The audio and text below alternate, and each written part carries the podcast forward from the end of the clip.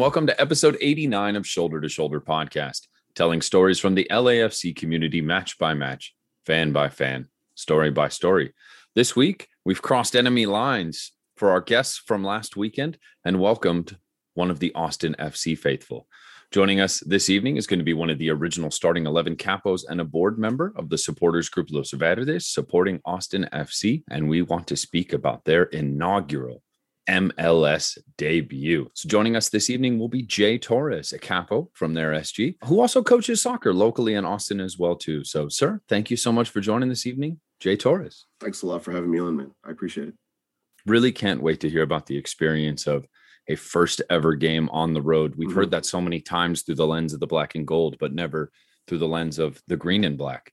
Joining me as always, of course, tonight, Chris Christian, my co-host. Gentlemen, good evening. How are you guys doing? Doing well. Bummed, uh, obviously, that we I wasn't able to go to the match last weekend, but glad to see LAFC pulled out a victory. It was a very close match, a very well played match. I think we all were not expecting it to be as much of a challenge as it ended up being. Austin definitely played very well, and it looks like it's going to be a lot of fun when they play at Austin in July and then again in, in September. Yeah, I'm happy to be able to join the crew here and Jay. Looking forward to hearing your story. Also, I want to remind listeners to review and follow Make sure that you follow us on social media at LAFCS2S, Instagram, Twitter, Facebook, across the board, and make sure to give us some five star reviews in on Apple Podcasts when you get a chance. I always forget to do the obligatory plugs. And of course, joining us, Jay Torres is at Mr. Jay Torres on Instagram and Twitter, who will be our guest this evening, telling us all about this game from the perspective of Austin FC. We know that they had a full day leading up to it going around town. So I'm going to be kind of curious to dive into his experience throughout the course of the day. But, you know, just to sort of recap the game before we dive into the interview segment of the show, you know, it started out on such an emotional note. First, real game with fans back in the stands, all in an extremely limited capacity. The mad scramble and lottery system to get those tickets, and so many people so sad and frustrated they couldn't get in. For the few of us who were lucky enough to get selected to go in, it was, weird being in a bank that was half full. And then, of course, the TIFO, the chant for Mo, how the game started on, on such an emotional note, the fact that that was part of a broadcast for everyone who watched along at watch parties and at home really just kind of set the tone for what ended up being a much more vigorous and emotional match. We had so many different things that happened throughout the course of it, from Vela's early exit to some amazing goals from Sisniega, a very pressing 4-3-3 from Austin FC that seemed to match LAFC's style quite well. The game ended up having a lot of opportunities going both directions. Sisniega coming up with huge, huge saves. Of course, Corey Baird breaking the sheet, Cifu sealing it late no DPs being involved with Vela's early exit and, and just a crazy lineup towards the end. So much in it. So I'm just curious, gentlemen, what from a game on the pitch standpoint did you guys feel about this weekend? I thought LAFC played well, especially considering all the things that you had just listed off. It was definitely not plan A when you found out that Diego Rossi was not going to be able to uh, suit up on Saturday. But I thought that everybody played well. The fluidity of the team looked to be very strong. And it didn't seem like I, I, I was when I was watching the game, I said to myself several times that their ideas were good. You could see the ideas and where they were trying to pass the ball and make plays. Um, and it was just a matter of the ball being just a little bit in front or a little bit behind, and just the placement wasn't as accurate as I would have liked for a perfect match. But I think that LAFC played well overall. I agree. It wasn't what I expected leading up to the match. We heard that Vermeer was not going to be part of the team anymore, mutually separated. Then Rossi doesn't pass the fitness test. Then 20 minutes in, Vela isn't able to continue because of the miscommunication with Bob Bradley, which he admitted on the sidelines. Actually, let me pause there before I move forward. I want to commend the MLS, English, Spanish, Fox, and Fox supporters for giving Mo the appropriate amount of moments before the match started. It was very important. I thought it very classy of them. And also Don Garber putting out a message himself. So I thought that was very respectful, and and the fact that the league and the television providers are giving supporters the spotlight speaks to what the groundwork has been done by a lot of clubs, and we'll talk more to Jay about that and what it means moving forward for the sport in this country. Jumping back into the match, if you tell me all these things are happening and that somehow we pull out a win, I want to give it to Austin. They really came to try to play the game. You can see that Wolff is instilled a, a, type of game where he wants to possess the ball. If you also tell me that Austin would have more possession this game and more completed passes than LAFC, something that we're not used to doing or happening in front of us, and we still come out with 2-0, what more can we say that other than that we were effective and efficient when we were, when we had our opportunities? And that with Vela out and no DPs on the field, our players and our bench was able to step up. So big ups to fighting through that first half where Austin made it difficult and then pushing through in the second half to be able to complete the job and getting a 2 0 victory. Jay, I'm curious, what did you think about Austin's performance in the match? I think we played beyond expectations, to be honest with you. I mean, this team has only been training for what, six weeks together? You can tell that Josh's Wolff's system is what you said, Christian. It's control the ball, possess the ball. And that first half, I was like, wow, this is pretty good, guys. Keep it going, keep it going. They played well. You know, the the four three three system that Josh Wolff has instilled. It, it's gonna. It you can see like, okay, I see what I see what you're trying to do here. It's um, it's gonna work. LAFC is a tough team when you start the season just like that. To go on the road, pandemic or not, fifty percent. I mean, it's just like you guys are surprised. We were surprised too, but at the same time, we were like, should we be? I mean, these guys, you know, I think from the Austin FC perspective, the man of the match on the Austin FC side was Alex Ring. Alex Ring just kicked tail. That dude was everywhere, up and down the middle. You know, that dude, I can see why they spent the money and they brought him over. And I can see why he's our captain. He's a stud. He's a stud. And if he keeps playing like that all year, he'll be playing in the All Star game later on this year. It's interesting if you think about it. You know, Pablo Sisniega made several, three, four, five great, great saves, right? Austin had true mm-hmm. kicks on the ball. Oh, yeah. It, this easily could have been a 2 0 the other way because yeah. if Corey Baird didn't get that deflection off of Nick Lima, and right. if there wasn't that miscommunication with your defenders at the very end of the game at stoppage time, game. right, right, this easily could have been a 2 0 game the other way. Our shots on goal were like hairs away from from going in. There was an Alex Ring kick, I think, from right right outside the box in the first half, where I think y'all's goalie just tapped it out. It was going in. It was going straight in. Man, that's the that, way the game is, and it's a it's a game of inches, and we that's lost. football. I, was gonna say Gallagher also, I think, made a case for himself to be able to maybe start start a match. Yeah. After one game, like he came on and he was a, a spark plug in the second half. Oh yeah, yeah, yeah, yeah, yeah, yeah. He he impressed a lot. He impressed a lot. There was him and Nick Lima impressed. Romaña on our end our defensive back line, like you say, it could have been 2-0. It could have been 4-5-0. I mean, it was one of this crazy game. I mean, even the official was letting the boys play. There was times Austin FC got we thought they got fouled. I was like, no, he's not calling it the other way either. He's letting the boys play. And it was a tough, that was a tough match. That set the tone for hopefully for Austin FC for the season to go, hey, this is what you're capable of. You went toe to toe with one of the best teams in the league. Yes, mine is their DPs, but still, you still went to, the rest of the teams no not shabby at all. I mean, they're not pushovers, and you went toe to toe with them, and they had nothing to be ashamed of. Whether they win 2-0 or up 2-0, we're going to cheer just as loud for them anyway. You bring up a good point. I think, at least from an LAFC perspective, we picked up Corey Baird this offseason. And yeah. I think with Vela going out, he, you could see there was a sense of responsibility in the second half that he took right. on yeah. and um, really pushing himself to be as be as open and creating as many plays as possible. And one thing that I mentioned on the Spanish podcast, and I was on Dale Black and Gold this weekend, that Corey Baird is actually a little bit more adventurous, similar to Cifu, that actually shoots from outside the yeah. box. And we don't always necessarily do that, but sometimes you have to do that to break down a team to keep them guessing. And he did that, and that's the only reason a goal happened. He took a shot. Yeah, we well, were right. doing that. And that's what I tell the kids that I coach: just put it in the box. Put it in the box. Good things happen when you put it in the box, and that's what happened. He put it off, went out deflection, and went in. It don't matter how it goes in, or it don't matter if it's a thirty-yard kick or a two foot, you know, two foot kick. It goes in the net. It goes in the net. It counts as a goal. And at the end of the day, that's you guys had two. We had zero. You miss hundred percent of the shots you don't take. Exactly. Yeah, yeah. Shoot or shoot. Shoot or shoot. Yeah. And Baird Vela went out, and credit to LAFC that they have depth where they could put in, put him in, and he fills right in, and he scores the goal. Yeah. When you think uh, from the perspective of LAFC, when we find out Rossi's not starting, we lose Vela 21, 22 minutes into the match, something like that. Yeah. Instantly, some alarm bells going off in the back of our heads. But, you know, in my opinion, it's easy to point out the Corey Bairds of the world and, you know, the Pablo Sisniegas and, you know, put man of the match honors in their direction, deservedly so. But to me, some other people really stepped up. Palacios, Opoku, Kaye, I thought all of them had stellar games.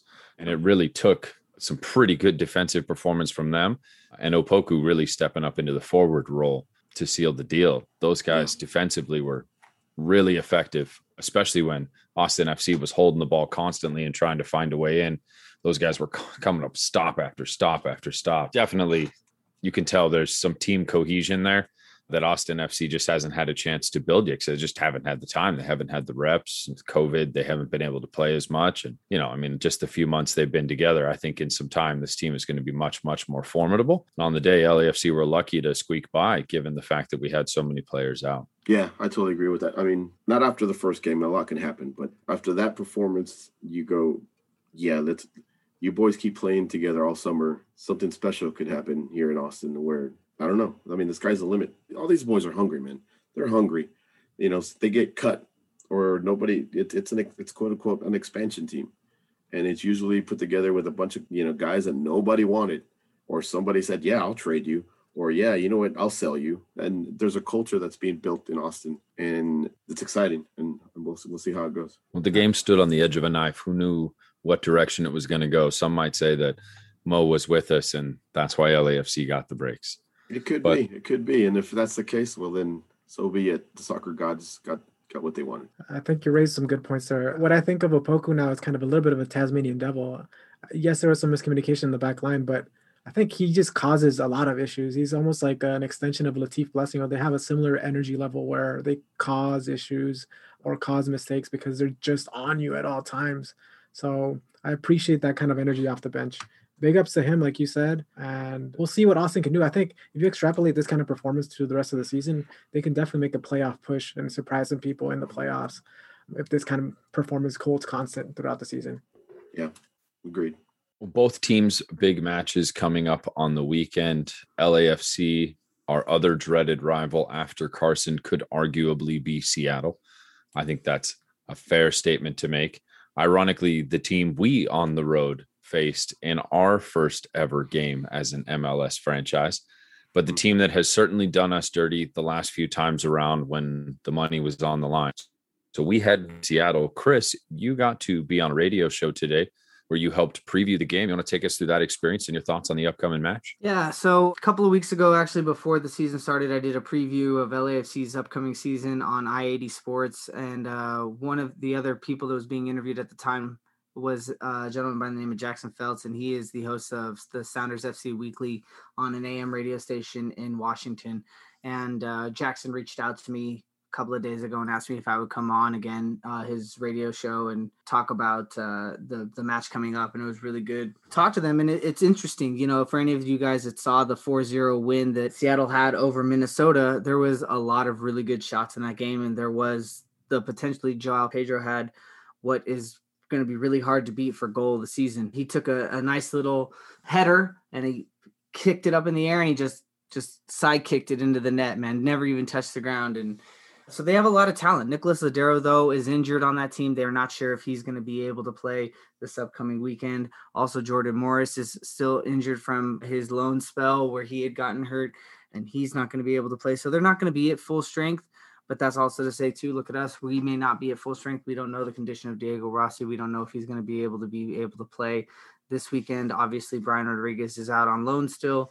And we haven't heard anything about Carlos and if that injury is anything serious. But, you know, it's just all these things that are still unknown. But it's going to be good. It's going to be a good match. I think that, look, Seattle does things well, right? They're well organized. They have their team cohesion and they obviously know how to win big games. We typically have given Seattle a hard time during the regular season, and it's only usually during the postseason that we fall short. I'm very confident in LAFC's ability, regardless of who we have in our starting 11, and I think that it's going to be a great match. You bring up some good points. What I'm interested to see is how their new formation, they're now playing a 3 5 2 this season because of some of these injuries that you're talking about.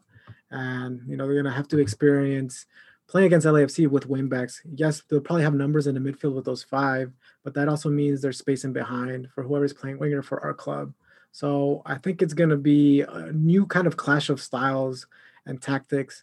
And Seattle and LAFC, always an entertaining game, apart from last year's playoff bout where we were missing so many players because of CONMEBOL's qualifiers and COVID protocols, etc. But I want to see if they can do that against LAFC. I would say Minnesota is a good team, a solid team. They had a pretty decent playoff run last year, but they're not LAFC at full strength or even with one DP. Or what I saw against Austin, I think there's some resilience and some confidence being built by the backups already, right? We're going to have to have depth this year with constricted season. And I think Bob went into the preseason with that approach. So I think being up for this game, there's nothing needed other than you know pointing to what happened last year and how we we lost in the MLS playoffs to this team, and with them still working out the kinks on a three-five-two, I think we're going to have opportunities, and we just have to capitalize on them. I would bet dollars to donuts Vela starts this weekend. I just don't see any way he's not out there in the starting lineup on Saturday, barring something happening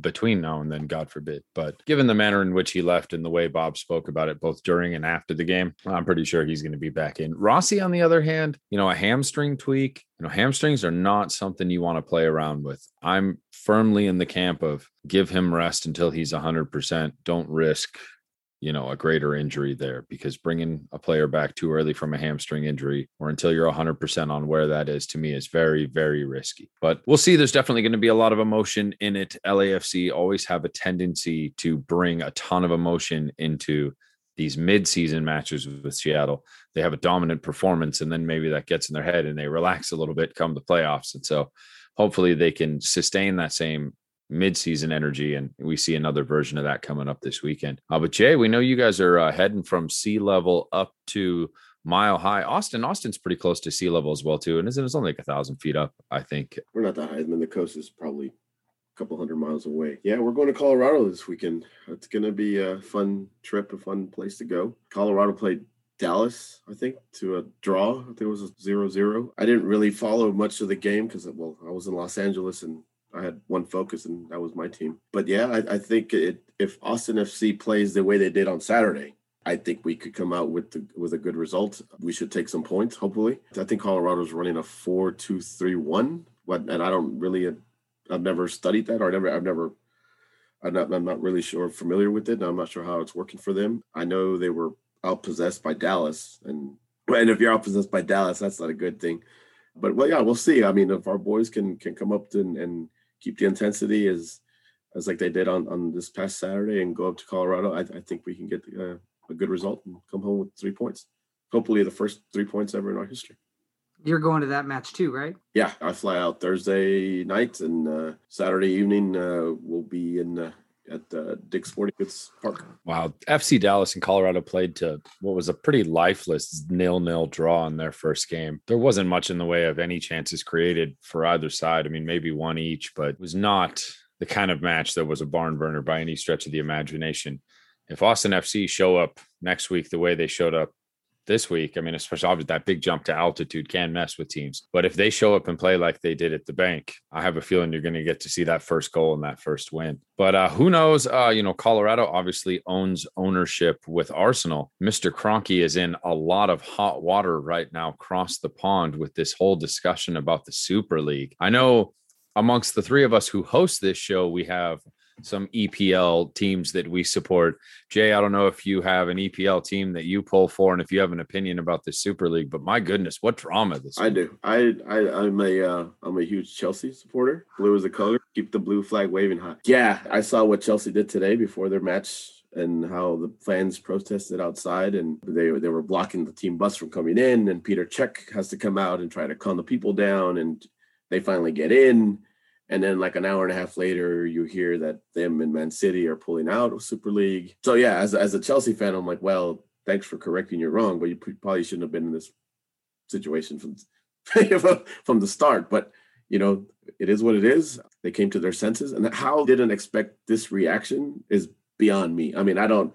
I don't I don't get it. I don't I, I mean someone there's got to have to been someone that says I don't think this is a good idea guys. You know, no one has a, their hand on the pulse or whatever and no one has got a feel I was like what did you think was going to happen, man? I mean, what? It's just I was listening to Sirius XM FC on my way home, and I was listening to Tony and Dunny and uh, Tony Meola and Brian Dunseth, and they were talking about how they think that there's going to be another attempt at some point in the future, and that they were they put this out. Obviously, they didn't expect as big of a backlash, but they did expect a backlash, and they were just putting it out just to see how everybody react and how everything would be going, and that the real attempt is going to be something that they fix the second revision of it and that it's Mm. going to be something where the funding is going to trickle down and it's going to be something that people are going to be able to palate more because it's not going to be this money grab it's going to be something else where there is like a, a consideration or a give back to some of the other smaller leagues yeah, the trickle down effect.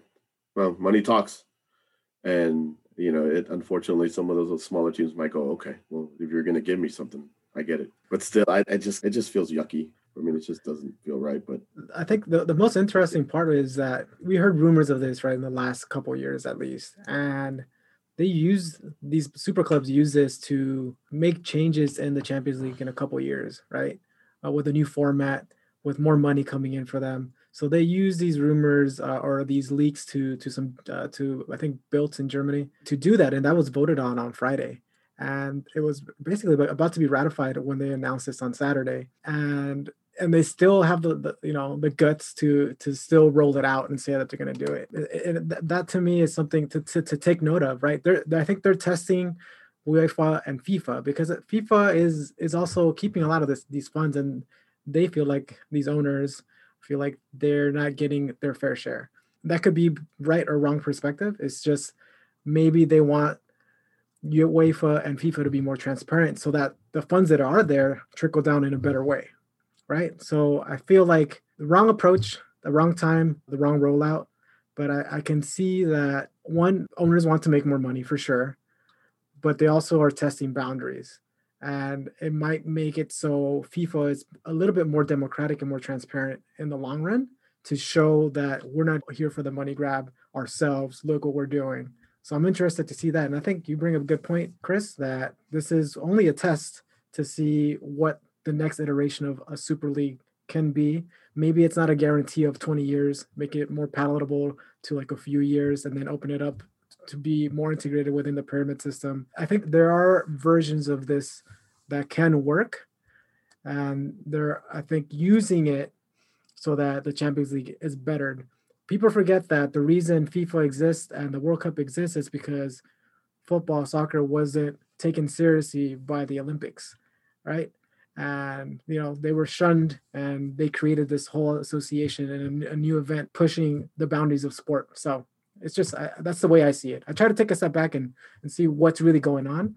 There's greed, but I also what I do like is that the fans spoke and they don't agree with it, and they force the hand of the owners to do what they want and what traditionally has worked and they feel like it's a meritocracy and i don't want to get into an argument of a true meritocracy would be salary caps which is what we have in mls but then we have closed system here so it's it's just you know different aspects and different thoughts and different ideas of how to have a competitive league which you can say that a lot of the top five leagues are not necessarily competitive they become a little predictable This is to me is kind of a classic example of most football organizations are run by people that are not football supporters.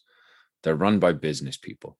Business people are used to making cold, calculated, impersonal, unpopular business decisions that are profitable. They're used to people stomaching those decisions because it makes people more money. And if more money's coming in, everyone seems to put up with things that we might otherwise find morally gray. That tends to be universally applicable across most giant corporations. So when you have these uber successful businessmen that are running these clubs, they're perfectly used to doing things that are unpopular to try and make an extra buck. And I just don't think it ever occurred to them that the response would go this far. You know, uh, hopefully it shakes them some things up at UEFA. Hopefully, you know, it causes a fairer system for the fans and everyone going forward. I think, you know, seeing the best clubs pay the best clubs is something the fans want. And if there's an extra competition that brings some of that, I don't think anyone is opposed to an extra competition and extra cup, one more thing to watch. I think if it's done the right way, it could be very successful. But this was an incredibly poor way of executing it. But anyway, that's my two cents on it. We have much better things to talk about. And that is, of course, the experience of someone who has been integral in the creation of a supporters group, taking it all the way through its infancy into its first game. It's a story that, frankly, we have heard many, many times on this show, but it has always been through the lens of Los Angeles, through the lens of the black and gold. It's going to be so fascinating for us to see the overlaying story of Austin FC and their rise. And so, so thankful we are today to have Jay Torres with us, who is an original starting 11 capo and board member with the Los Verdes SG con Murga, who is joining us today to talk about the experience of Austin FC and everything that has taken them all the way through to this past weekend and beyond. Uh, so, once again, Mr. Torres, thank you so much for joining us this evening. Yeah, thanks. Before we get started, I'm just going to say it's verde, verde and black, not green. green. it's, Oh, yeah, good to know. Verde and black. moving it's forward. verde. It's verde. I know. I mean, it's taking us some. and Some of us still want to want to say green, but it's verde. It's almost verdes. It's it's uh that's the official. It's you know bright verde is that is the is the official color. of Austin FC. But yeah, it's it's it's. I mean, where do you want me to start? I mean, I've got so much to like that's in my brain about this whole process. So, why don't we start where football enters your life? Where do you fall in love with the beautiful game for it to become something that is such an integral part of your life? Yeah. So uh, I, I, you know, I live in Austin. I, I, I moved here 22 years ago. But before that, I grew up in South Texas in the Rio Grande Valley. My parents are, you know, my mom and my grandparents son de Mexico, son mexicanos. In our house was Liga MX and el Tri on, on TV all the time. And it, it's just it's just part who it is. I mean, on Saturday nights it was Sábado Gigante with Don Francisco, and on Sundays it was Liga MX. And when El Tri was playing, everyone stopped and you watched Mexico play. It just became a part of me. I mean, back home we don't have a team, and in Texas we didn't have a team. So you know, a lot of my family, you know, they're either from Monterrey or they're from you know Ciudad Mexico and you know America fans and Chivas fans from Guadalajara or Rayados fans back home in the valley, but we never had an actual team. When I came to Austin, I started watching EPL. I would, you know, I, I, I love soccer. I'd wake up early and and I started to realize even back then, this was 20, 20 years ago, I was like, there's a lot of people in this town that love soccer. You know, we'd go up to these pubs at six in the morning and, you know, we watch Liverpool, Arsenal, Chelsea, and all that stuff. And that's where it, it just started to come. It, you know, I love, I love the game. I love everything about it. I love how it's played when it's played the right way. The, the technical aspect of it and when there's fluidity and, and and everyone's on the same page and the players look like a flock of birds just going up and down the field and it's and it, you're doing it the right way. I like I go that's that's gorgeous. That's a that's what it's all about. Little by little I'd found friends that all believed and found you know had the same interest in as I did. And it's Austin Texas for you. So at one point you arrive at, at Austin um, and you're you know you're going to watch these pub games, but when do you have this interest in, in coaching at Round Rock Soccer Association? So my kids, like I said, when my kids started to walk, I said, "All right, you guys are going to play soccer. You know, you're going to do something. I don't care what you do, but let's start. Let's start with soccer." And they start playing soccer, and you know they fall in love with it. And like I said earlier, when I first met you guys, you know they played different sports. They played baseball. They played basketball. My older son was in boxing, and and both my sons who are now teenagers now that one love that one passion that one thing you know they can't live without is soccer football. This pandemic for the first part of it was was hard on them because they couldn't play. I couldn't coach. That was my release. Like i got two full-time jobs you know i work for a major computer company. I have my own business. But four times a week during the week from six to eight o'clock let's go play some soccer boys. Let's just go play some you know let's play some soccer let's learn let's laugh let's play let's get you tired let's get you excited about our game that comes up on saturday. And when this pandemic hit it was gone. And and that I, like my boys were really really sad and frustrated. And they were like what do we do dad? I was like well you know what? I, I don't know what to tell you because there's a lot of craziness going on in this world and i don't have an answer for you. And now that you know little by little we're getting we're getting back in it. My youngest son he just made his middle school team my older son is playing when he's not playing he's he's a referee for younger kids now because he just likes being on the pitch he just likes being there he and they they pay him and when they pay a 15 year old to be around soccer it's kind of a plus for him too So once you moved to Austin, right? And uh-huh. did you continue just watching primarily the EPL and the Liga MX, or did you ever watch the MLS, or was that not really on your radar until Austin FC No. was announced? No, I, I started watching right around, I guess, when Dynamo, when Dynamo started dominating and won those championships 10, 12 years ago, whenever that was. And I was like, oh, that's cool. You know, I, I I'm a big, in general, I'm a big Houston sports fan. So it kind of made sense for me to like be like maybe claim the Dynamo and watch the Dynamo. So I kept an eye on the Dynamo. I didn't really like like follow the Dynamo. I don't know. I, I- guess maybe it was because the lack of exposure for MLS and maybe the marketing wasn't as was it should be. It was just looked at as I don't know, and it wasn't probably until probably 2014 or 2015. My brother claimed he showed me a, a tweet from 2014 where him and I started talking about Austin being a soccer city, a potential soccer city, and I was like, yeah, man. I mean, I go to these tournaments every week with my boys. There's people everywhere from different cultures and and different backgrounds and different, you know, financial backgrounds, and they all come together on the weekend and they play soccer. So following EPL, following Mexico, and then following MLS by the side, and then finally thinking, you know what, this.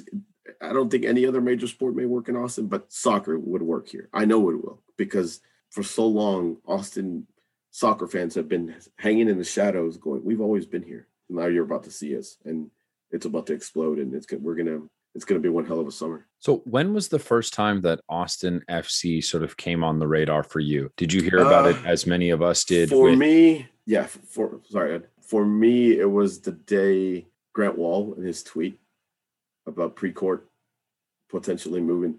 I, I remember that day. I, I got up out of my chair, out of my desk, and I called like four or five people. I said, "Do you see this? Do you see this?" They're like, "Oh, like this, it's gonna, it, it could happen. It could happen." And I do understand how some people. I, I did kind of feel like uh, it's kind of shady taking somebody's team, but I get it. I I, I get it. I mean, it. it you t- you touched on it earlier, John, about it's a business. It's business. At the end of the day, it's business. you are talking to Lakers and Dodgers fans, right? So we do know a little something about this. It's it's look right, and I'm a I'm a so like I said, I, I'm a big Houston sports fan. I'm a Tennessee Titans fan in American football, and they and they that team left Houston, and I followed them, and then uh, I'm a huge Tennessee Titans fan, and a lot of people, a lot of my family who are from Houston or you know they cheer for the Texans. They're like, how could you do that? I'm like, because that's the one love I've always had. I mean, I'm just going to follow my colors and my team. I don't. I mean, just because they're called Tennessee Titans doesn't change how much I adore this team. So I saw both sides. I could see both sides were like, "Uh, don't take somebody's team. But I was like, "Eh, what are you going to, I mean, it's business. What are you going to do? I mean, it's going to happen no matter what I, what I say. And at the end of the day, it worked out. Uh, Columbus and their crew and their passionate fans got to keep their team, and then and we got ours, and we got ours, and we deserved the team, and Columbus deserved to keep their team and their colors and everything about it, and they got a new stadium out of it too. So I, you know, and I'm I'm actually really happy too that Columbus didn't get moved and rebranded, right? Because Yeah. that would then just open the door for other teams. And I really want the MLS to turn into a league where the teams that are there identify with the city and Right. they share that same Right. vision as in all the European leagues and leagues in South America and things like that, right? Where those are teams that are never going anywhere. They're foundations for their cities and their communities, and you don't have to worry about them ever leaving you. and yeah, and that's the way it should be. And and uh, and like I said, I'm really glad at the end of the day that Columbus got to keep their team. Uh, they should keep their team. The people that I've seen on you know on Twitter and on Instagram, you know, with the hashtag Save the Crew, I feel it. I I, I- totally get it. I totally understand, and I'm and I'm glad it worked out. And it's going to make for a fun little rivalry whenever we play them because they're going to say, "Oh, you tried to take my team." And I'm like, "Well, no, you you. If we really want to look at it, you almost let your team leave. I, I didn't take. I, I wasn't trying to take your team. You almost let your team leave. There's a difference. So it, it should be fun, and and Columbus should." You know, be like the Green Bay Packers of the NFL. I mean, it's a small market, but everyone wears yellow and black in that city, and you know who their, their who their soccer team is. It was August 22nd, 2018, when Precourt Sports Yeah. Ventures unveiled their name and crest. You know, describe that day. How did you feel? So yeah, I got an invite to that. I think the day of a buddy of mine texts me says, "Hey, are you busy tonight?" I was like, "No." I was like, "Oh, what are we gonna drink some beer? What are you, what are we doing?" He's like, "Hey, we're, Um, I do you want to come to the to the logo unveiling that you know that Precourt's going to unveil their their logo? I was like, yeah, let's do it. And that was a surreal moment, and and then one of the many surreal moments in the, in this whole journey to see that. And then they had hats, and they had you know they had shirts, and I was like, oh, wow, oh, this is really this could really this is really going to happen. But even then, there's still doubts. You know, there's still doubts that this might not work, and you know it'll be a nice little souvenir, like oh look at the the Austin FC soccer shirt that never happened and I have one kind of thing. You always had doubts. I mean, I had doubts until the and, up until Saturday when the whistle was about to blow. Okay, I was like, please just kick the ball. Once you kick the ball, that means it's happening. it's happening. You know, just like having cash in your hand, like the money in your hand. Okay, I, I believe you now. The money's in my hand. That was a surreal moment. I mean, and, and then just there's just blocks and blocks and blocks of, of stuff like that. That moment has a term associated with it, though, that has become somewhat integral, right? Because this is where Bright Verde comes right. to be, right? That's, that's, that's the moment of that yeah. that term was presented to you. That so Bright Verde. For right. people who don't understand what Bright Verde is, can you take us through what that means to you and how it's become an SG? Bright Verde was was like I am and the logo, you know, coming from the Butler brothers. The Butler brothers did an amazing job creating this crest. It, it, it it's very. If you've ever been to Austin, Texas, we love our parks, we love our greens, we love our green belts, we love everything about hikes and rivers, and you know, it, it's very much a a very outdoorsy city. So for the color to be green, it makes a lot of sense. Right now it's springtime in Austin, and everywhere you go, it's green. It's green, and, and to be and then for them to say, okay, it's not green, it's bright verde. That was like, well, that's huge because there's a bunch of raza on this side of, of, of the city who are going to catch on to that. Yeah, it, it's not because this team is not necessarily just for the people of North Austin and the people of South Austin, the people west. It's for you know West. It's everybody. If you look at that logo, it's got four roots, or one for each part of the city. If you look at the leaves, it's got eleven leaves. That's for every single guy on the pitch. It's got two trees. It's actually two trees that are intertwined. If you look at the at the at the they're intertwined, and one is the city and one is the club, and it makes you know the logo the logo to be.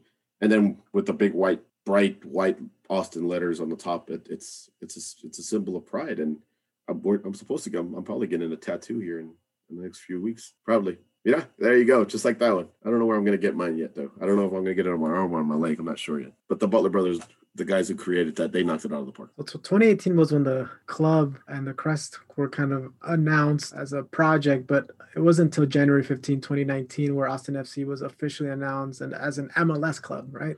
Right. And then there's a new ownership group that's formed, the Twin Oaks Ventures. It's the first major professional sports team in Austin. How is that received in the city, apart from just um, the football faithful? I think that's when a lot of it started to get real for some people. We had a big party downtown. You know, Alexi Lalas was here. He was our MC. Don Garber was here. He made the, you know, his presence known. And we we sarcastically chanted at Garber as he came in and said, Take our money, take our money. I, am paraphrasing what he said. He was like, Well, I've never heard that chant before, but I like it. I was like, Well, yeah, bro. We're we want our club, man. We'll we'll do anything for taking take take it because we are, we are thirsty for soccer in the city, and that was I think that's when it first started to become real for a lot of us that are like, okay, this is actually going to happen. There was a, a certain man with a famous Texas drawl that was introduced right at that same time. Was part of that ownership group, was it not? Oh yeah, that's Matty.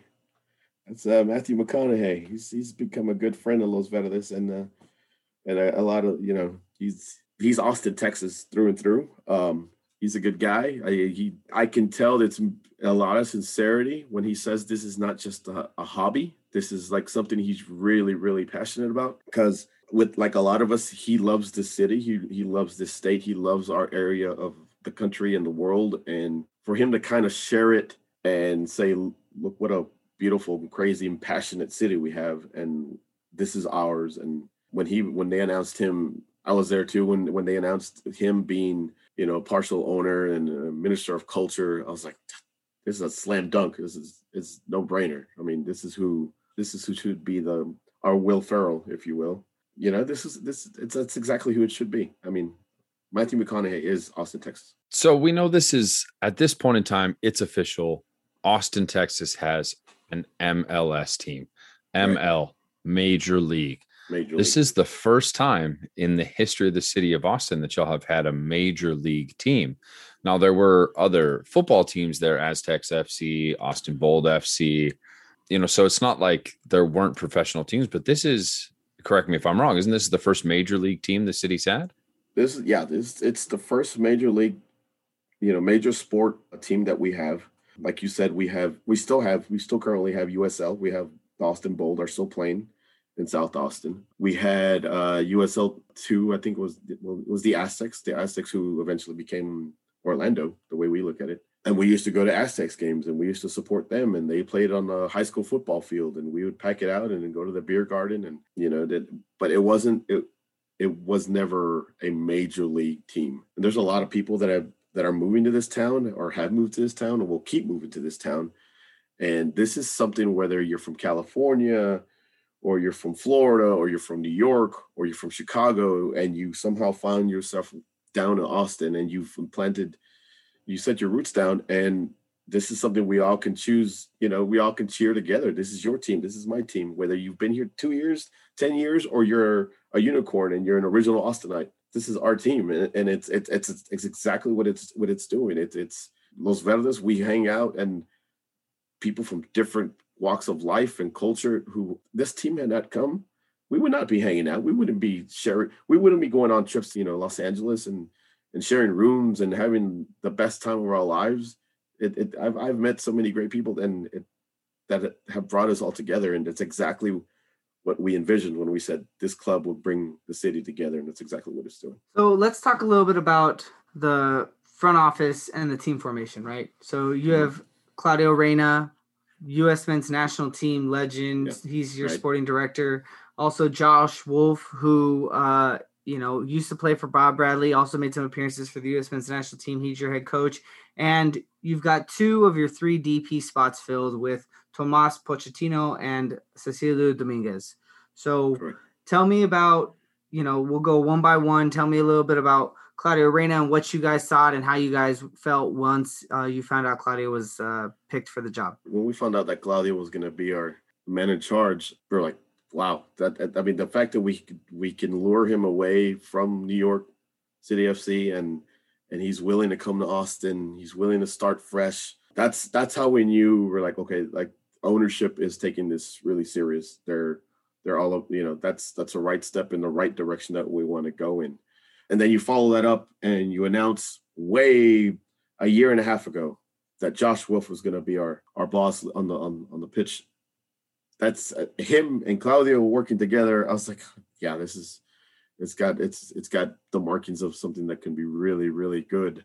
And then you see the the, the DPS that they've signed, the two of the three, uh, Tomas, you know, Tomas being from Argentina, and there was teams down there that wanted him too, and and we outbid them and we got him, and he's impressed. And his preseason games, he did some stuff. I was like, well, that's that's that's per class right there. That's pretty good.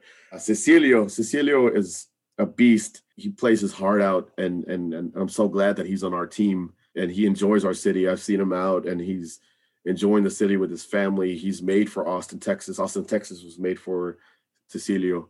His experience with America and, and Liga MX and and with the Paraguayan national team and all that stuff. So those two are are are perfect fits. We have a third, and from what I hear from Josh Wolff, what we hear is that that third may come in the summer after when that window opens again, and maybe that's when it gets exciting. And because I, I don't think really we have a big big name like the Splash, especially in in this market where it's Hispanic and Mexicans a lot. You know, you know, well, I don't, there may be a, a, a Mexican national player that that comes. Um, No, Messi could look good in green. yeah, Meg- yeah, that's true too. But uh he had to take a major pay cut. I'm like, you know, you know, I don't know. Austin, Texas may I mean Austin, Texas sells itself. Uh he may say, you know what, yeah, I'll come, I'll come live in Austin. It's fine. Get out of this whole Barcelona mess and this whole European scandal over here and get out of here. And there's low taxes.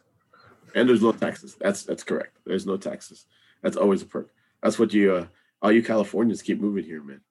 Texas here not not so nice. The team has a pretty good mix of veterans and youngsters. I, I really like the way it's been put together so far. I think Claudio Reyna's done a pretty Yeah. good job.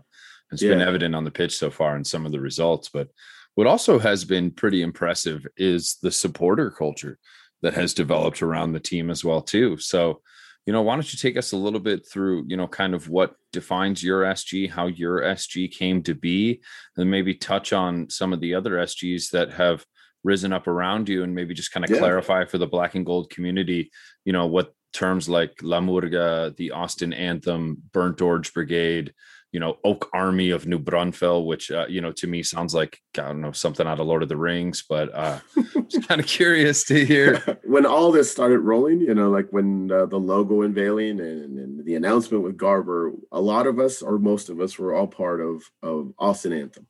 Austin Anthem was here. You know, they started the ball rolling. A lot of our leadership that was with Austin Anthem, we left in 2020. Still love, nothing but respect for Austin Anthem. They're helping sport grow in our city, and we're all going to pull in one direction because we there's one thing that we're we're all passionate about and we share about, and that's and that's the club and and and the Verde and Black.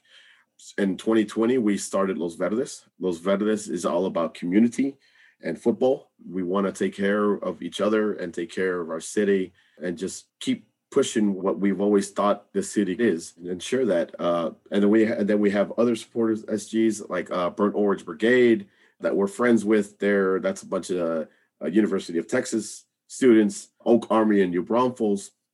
That is a small community outside of San Antonio, between here and San Antonio. It's a German community, so that's where New Braunfels comes from. And they're they're a lot of fun. They're a lot of great help, and then and they plan, you know, to, to be there in the supporter section and and cheering with all of us.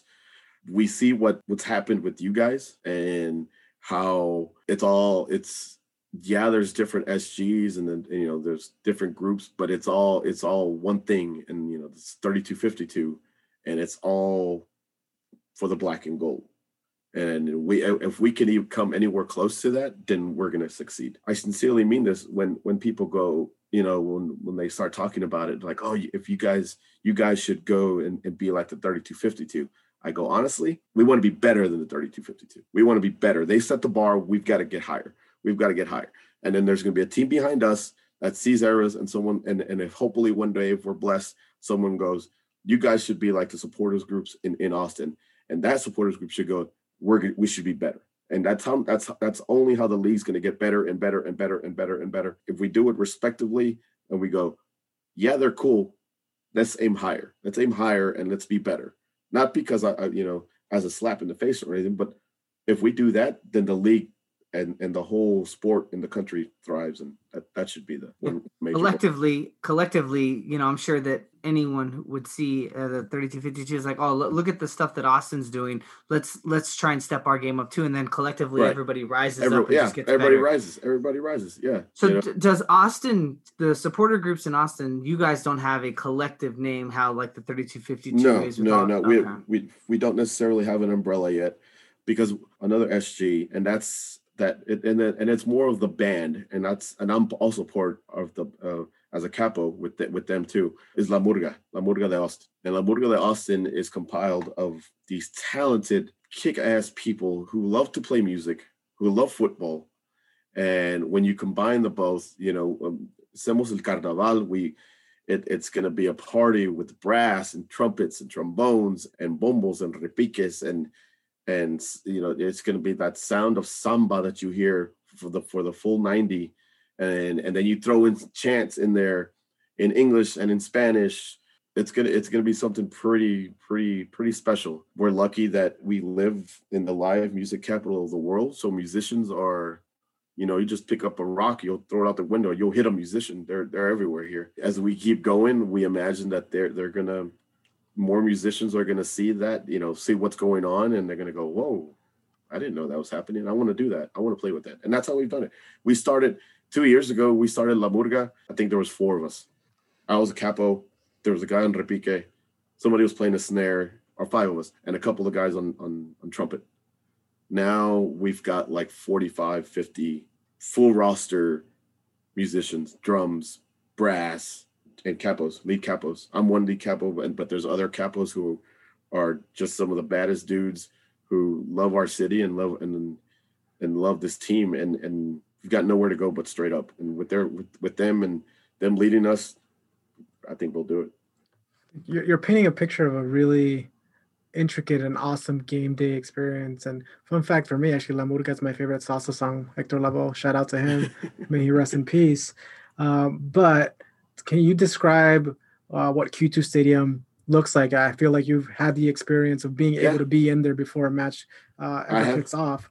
But you know, there's a supporter section, there's stadium amenities. Uh, describe some of those things that that the owners have been able to put together for those listeners of the Shoulder Yeah. Shoulder So podcast. so Gensler, who made Banc, also built ours. When I walked into Banc, I was like, yeah, you know, for the first time the other the other day, I was like, I you can see the little similarities on like some of the stuff in the structure and architecture. Every seat in Q2 is gonna be covered from the sun. It was purposely built that way. It's not like Houston or Dallas, where if you're watching a game in the middle of July and August, I've I've lived in those cities. It's hot. It's hot. And if I mean it's no fun. The supporter section is steep. I'm standing only, it's over 3,000. I, I forget the number all the time, but and it's loud. It's loud. It's, it's gonna be loud as you know, really, really loud in there. The acoustics, we've been practicing in there, trying to get it right, see like where on the wall, because we're gonna call it the Verde wall, or it maybe whatever, because it's it's just a, it's just gonna be a big wall and uh, the acoustics are really good. It's state of the art. They built a, a kick ass just stadium. The pitch is perfect. I'm a little biased. I mean, it could have been the ugliest thing in the world, but you know what? It's our home, and we're going to defend it every week. I have a suggestion, maybe in Muro Verde for you, uh, for that for that section. But what about the amenities? Like, what what would you describe? Maybe like the food, the the, the different premium. Well, yeah, sections. the food the food's going to be incredible. I mean, I was like, man, I was like, you know, we're going to have barbecue. We're going to have Valentina's barbecue there. If you've never had Valentina's, when you come to Texas, come have some Valentina's barbecue. We're going to have Salt Lick barbecue. We're going to have Torchy's taco. It's going to be Austin, Texas. It's it's it's it's. I, I know I keep saying that, but everything that's being done with with the stadium from top to bottom is all about Austin. It, it's about the food and the culture and the people, and they've listened to us. They've they asked us what we wanted in the stadium. We're like, well, what kind of food do you want? What kind of beer do you want? What kind of all and, and what have you? And they and for the most part, the ownership has listened to us, and and that's and then for that, that we're you know we're pretty grateful about that. Yeah, there's just gonna be a lot of food in there, man. You're talking about amenities. It's it's it's gonna be. Uh, I, I'm gonna be like, well, I, I I gotta eat maybe an hour and a half before because I'm gonna be full at game time if I try to eat right before. the collaboration between the front office and the supporters group sort of brings us back to that idea of a supporters section and supporters groups and what you guys have been able to create prior to game one and some of the videos we've seen ahead of time of a healthy amount of chants y'all have put together the band seems to be pretty well coordinated has its music together. You know you guys are popping smoke. We've seen trapos getting busted out. I know the Yeah. tifo game is going to be on point when the stadium opens. Enough said about that. But you guys have a phrase behind it all of we're going to keep it weird as hell. And i was Oh, yeah. curious if you could kind of touch on that and what that means to the supporters and the energy and the vibe that they're going to bring to the mls Yeah, uh, it's in. Uh, we're gonna keep it weird as hell. Somos de Austin, somos de Austin, Texas, and we're gonna keep it weird as hell. That's again, that's that's the culture that the city has. When you move to Austin, it's kind of like an expected thing. You gotta you got to accept that phrase. If not, you're not gonna fit in. You know, you be weird, let them be weird, let everybody be weird, and then we all hang out, and nobody judges anybody. We all love each other. Nobody, you know, you be weird all you want, bro or sister. It's all one love. And we're gonna keep it weird as hell in that song on one of our chants. It makes a lot of sense for it to be in there because we are gonna keep it weird as hell. We're gonna do some crazy, crazy stuff in that supporter section. We're gonna do stuff that no one someone's gonna go, oh, why didn't I think of that? Oh, why didn't we do that? Oh, you know, there there's some things that we just I don't know if you guys saw, but like at the game, we had uh, a plane flying over with uh, with the message. I said, "Hi, how are you? Vamos verdes hasta la muerte." I think I'm paraphrasing. I can't remember exactly what it said. And we did that because we were like, we didn't we didn't think we were going to be able to get into the game, and so so we did it to like, okay, how do we show the players that we're out here and we know that you know let them know, hey, we're we're here for you. Eventually, we got in the game, so it was kind of kind of like a moot point. But this thing is, we're gonna do stuff that maybe nobody's ever done before, or nobody ever had the the you know the cojones to do, and then we're gonna keep it weird as hell. We're gonna do stuff that okay, you think it's funny? Well, yeah, we think it's great, and we're gonna do it. Why? Because we, we don't care what anybody else thinks. We're gonna keep it weird. Well, I hope you guys do keep it weird in the stands, but out in the community, you guys have already been involved in a lot of charitable efforts and a lot of good work out in the community. Some of the things that have crossed our paths here in Los Angeles are terms like Verdes Against Racism, the Austin Justice Coalition. I remember seeing a bunch of scarves going around online with uh, Y'all Means All, which was, I think, Right. a collaboration with Plastics SG. We know you guys were helping out with Central Texas food banks. That's Mm-hmm. a lot of stuff to get involved in out in the community right away before you've even kicked the first ball. Something Right. very near and dear to the hearts of the SGs here in LA. And if you could speak on your charitable efforts. Yeah, again, because Los Verdes is about football and community, comunidad.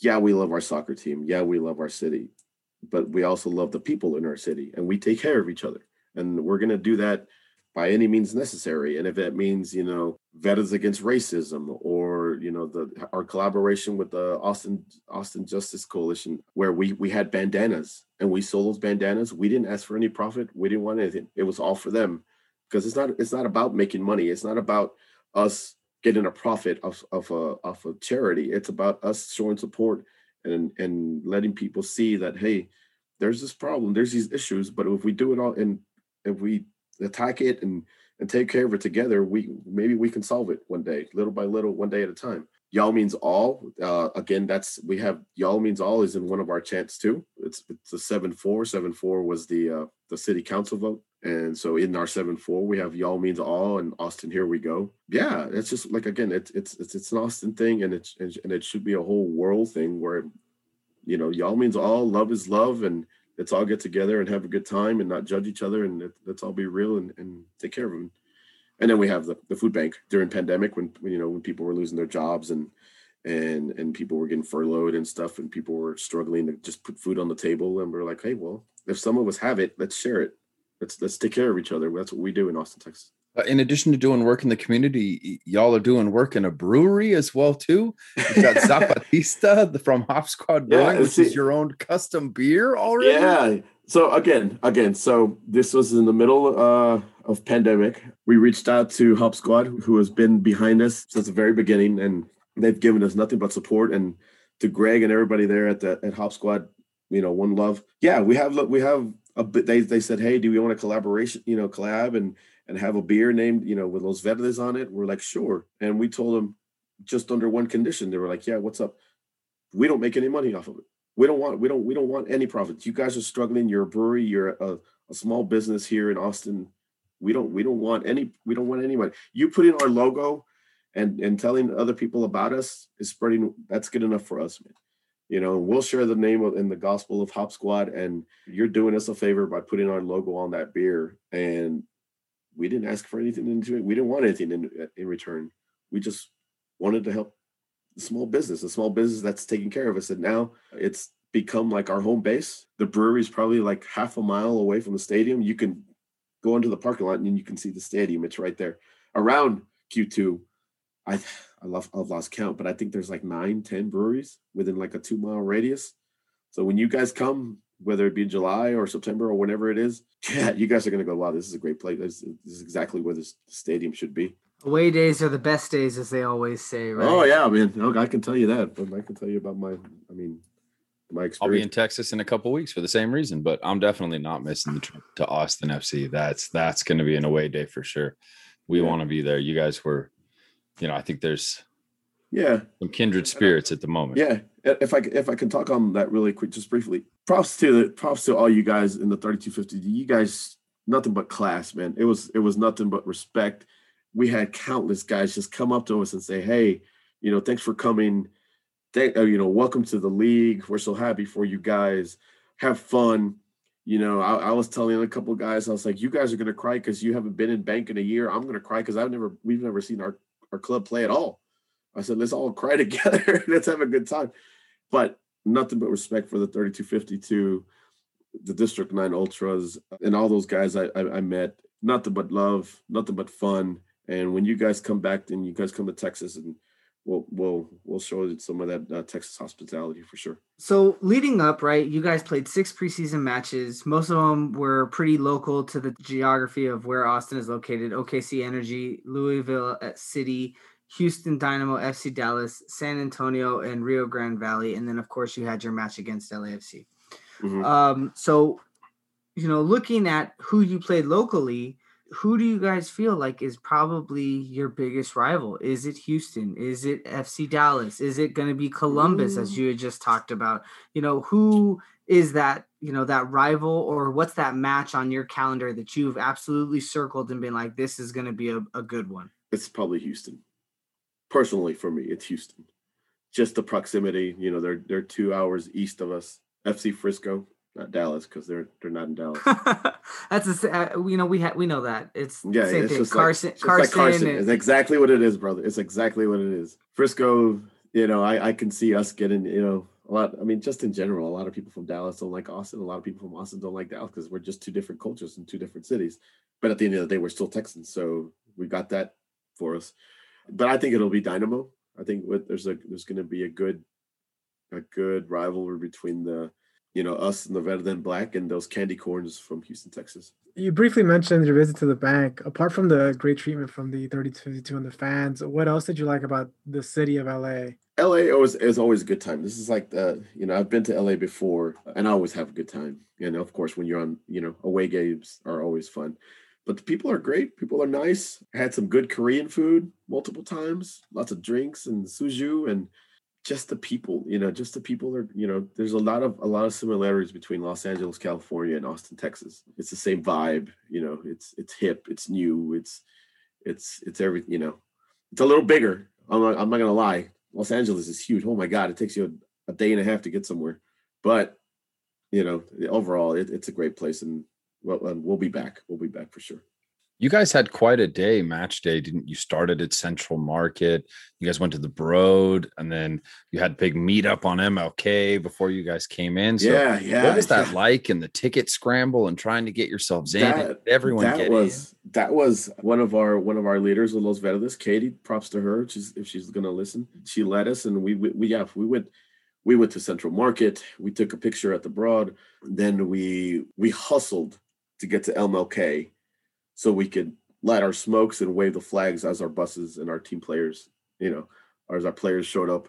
We looked in our trackers, and I, I think we walked 13 miles that day, just all over the city, all over from you know from from running from train to train, catching a bus, and all this other stuff. And at the end of the, you know, we went to Santa Monica at the end of the day to go celebrate, and we partied on the beach, and we are like, you know, we just had an MLS soccer. We went everywhere. We we did everything we could, and just it was one of the longest days of my life, but it was one of the greatest days of my life. Just a full day of fun, excitement. Again, everywhere we went, Los Angeles was great. Made even better by uh, you know the 3252 welcoming us with with open arms and saying, "Welcome, welcome to LA." Well, hopefully you enjoyed not the result, but the experience, TIFO culture. You know, I'm kind of curious your thoughts of uh, a half empty 3252, what you thought of the supporters and Oh, all that. Yeah, man. I was, I, I was talking to my buddies and I was like, you know, there was only like 25% of them in there. I was like, it was loud. I go, and then I go, oh, that, that, that's that's that's the way it should be. I go, imagine when this place is full at night at eight o'clock Oh, on a it's, Saturday. it's it's unreal. I'm t- I Yeah. mean, you, You know what I'm saying? I was like- stand. You'll stand like on. So right, that's on the campus of USC. You could stand over like well into campus, and you will hear it, dude. You will hear it it. is. It's Yeah, loud. I was like, I was like, man, this, I, I go, I want to come back at night on a Saturday or something. You know, when there's twenty thousand crazy Californians and Angelinos just going nuts. Yeah, so that uh, I was I was really impressed with that. It, it, it was it was great. So we know just like LAFC's inaugural season, y'all have a string of seven road games. I think that's a record to ever start a season seven road games, or at least amongst the most ever. Sadly, the first win and the first goal didn't happen for you guys. Well, happily for us, but sadly for you, didn't happen this past weekend. Do we think it's going to be this coming weekend? What do you think in these seven games are going to be the marquee matches? I hope so. I, I, you know, selfishly, I really hope so. Um, my uh, my oldest son, you know, talking about my old my kids earlier. The first thing he said, he's like, "Sorry, Dad, He goes, but at least we'll get to watch the first win and the first goal together. I'm taking my boys to Colorado with me on Thursday. I was like, that's a good point. Yeah, I think we have a good, a very good chance of of us getting a result and and our first ever goal. And and, and, if it's, we're all going to sit in the corner at Dick's Sporting Goods. They stick us in the corner there. We've talked about it. I was like, great would it be if that's actually the side that we score on, and he run and whoever scores and runs up to us and and is right in front of us there at, at Dick's Sporting Goods. Hopefully, fingers crossed. We'll see. So, uh, you know, you guys play on your road trip, Minnesota, Sporting Kansas City. You come back to LA to see the Galaxy, Nashville, and Nashville. Seattle. In Do Seattle. you? do They you come back to plan- Carson. Yeah, yeah. Right. they got to find LAX, right? And then they get on a train and go Right. south to. Um, find the train. Yeah. So, are you going to any other matches other than Colorado? Are you going to all of them, or? No, no, I'm I'm gonna go to Colorado and then I'm gonna play cool for a while and get ready for our, our home, you know, schedule. Because we're, you know, a lot of away heavy games. You know, you guys saw this when you guys came in. We're gonna have a lot of games in the summer, home games. So I have to prepare for that. We do have a lot of those veterans that are that are traveling to Minnesota. A lot. Uh, some are going to to Nashville. I know a few of them are trying to get to Seattle. I mean, Seattle is on the other side of the world from Austin, Texas. So we'll see how that goes. But yeah, I, I, I just plan to go to Colorado. But we have quite a few guys that are and gals that are going to go to uh, both uh, Minnesota, Nashville, and Kansas City. So it's it's actually an interesting. Your, your last match in August is against FC Dallas. Then you play Houston, and then it's LAFC again. So I think that the end of summer might be a really really fun time for you guys. You have Oh yeah, that's good. It, hopefully, like I said, if the team play start, if the boys start, you know, playing and playing together and and and improve on what they did this past Saturday. Yeah, you said FC Dallas. I mean, FC Frisco should be a fun way to start off that week, and then uh, bring on those candy corns, and and then yeah, and then well, maybe we can uh, we can get a good result against the black and gold, and then uh, that's when that's when maybe the league will go, oh, they're here. Welcome to the maybe you'll have it. Maybe you'll have a new DP on that roster too. That's true. time. Yeah, that's true, and that that may be a that'll be the the big difference that we need. That who knows, we might also- everything. Hey, for all we know, we might have a new DP at that time too. Who knows, man? yeah, you have Messi right next to Vela. Jeez, Louise. So, what are your predictions for 2021? I I think I mentioned that there's a possibility that if you extrapolate this performance, that there's a playoff push. But what what the do you or Los Verdes see as a possibility for this team, and what negatives do you think in the in the team that Josh Wolff needs to work on to maybe get into the playoffs? Yeah, I think we can make the playoffs. Uh, If we make the playoffs, I think that's a successful season. Uh, anything less, at least for me, especially after what I saw on Saturday, I'm like, if this is not a playoff team, then what's going on in the West? that this team can't make the playoffs. As far as negative, I'm I'm not really sure. I'm still I'm still trying to find that out and see. And I'm sure there's gonna be a point in the season where I go, WTF? What was that? Or why why did you do that? Or why did you sub this? Or why did you use this? Or why did you start him? And and then that, and that's when the maybe the honeymoon's over, and that's when the true love starts to come out. You know, where you get to critique your team, and but at the same time, you're crit- you're critiquing them because you love them. So, what would you consider a successful season? Is it making the playoffs? Is it just some good performances against big clubs, winning derbies? Is it a chance at silverware like supporters, Uh, MLS? I think it's just gonna be just play hard, just play hard. If they if they if they play hard like they did on Saturday, the rest will take care of itself. Play hard, play for your city, play for your colors, play for your badge. Whether it's with derbies or whether if it's big clubs like Seattle or LAFC or the champions Columbus or God that hurt to say that. If it's like that, I it just play hard, man. Just play hard. And whatever if, if like like 2-0, we lost 2-0, but the team played hard they had to kick us out of the Banc because we kept cheering. The, like the ushers were like, "You guys have to go." And we're like, "No, do you realize that we just watched our team play and they played their tails off, and we're so proud of them." Yeah, I think making the playoffs is should be expected. That's and as we grow, and then if this team starts to to thrive, then we can change that expectation. And you never know. We'll, we'll see. Well, once again, our guest this evening has been Jay Torres, who is the capo with Los Verdes. We sincerely appreciate you joining us this evening. We have one final question for you before we're going to send you home. Before that, we'd just like to remind you guys uh, you can follow Los Verdes online and check out what they're doing. They've put out some good content. Mr. J Torres on Instagram and Twitter is our guest this evening. Uh, he is an original starting 11 capo with Los Verdes. He plays in the La Murga band and is also a local coach with the Round Rock Soccer Association in the Austin area. Our final question for you it's a question we ask every guest who comes on this show. The name of the show is Shoulder to Shoulder, a term that has a very defined meaning to us Angelinos with regards to our affiliations to LAFC, but we all find a different interpretation of it in our own personal lives.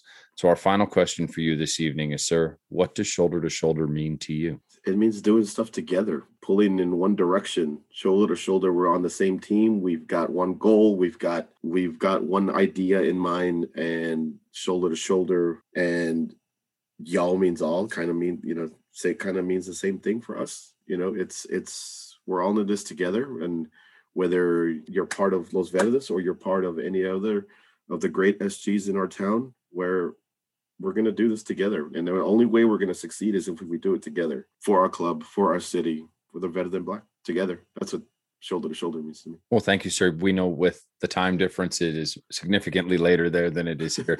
we really appreciate you staying up late with us. Sorry we ran a little long, but your story was quite ah, captivating and fascinating. Thank you. It's all right, man. I, I appreciate you guys having me on, and uh, good luck to you guys this season. If you guys ever want to come hang out and or you need anything from us, just reach out and we'll be happy to do it. Well, I definitely want one of those Zapatistas when I come see you. I will oh, be yeah, out man. there at least It'll once this year. Yeah, yeah. Holler at me. We'll, we'll show you. We'll show you a good time, man. You heard that black and gold faithful beers on Los Verdes. So yeah, all right. come on, come on.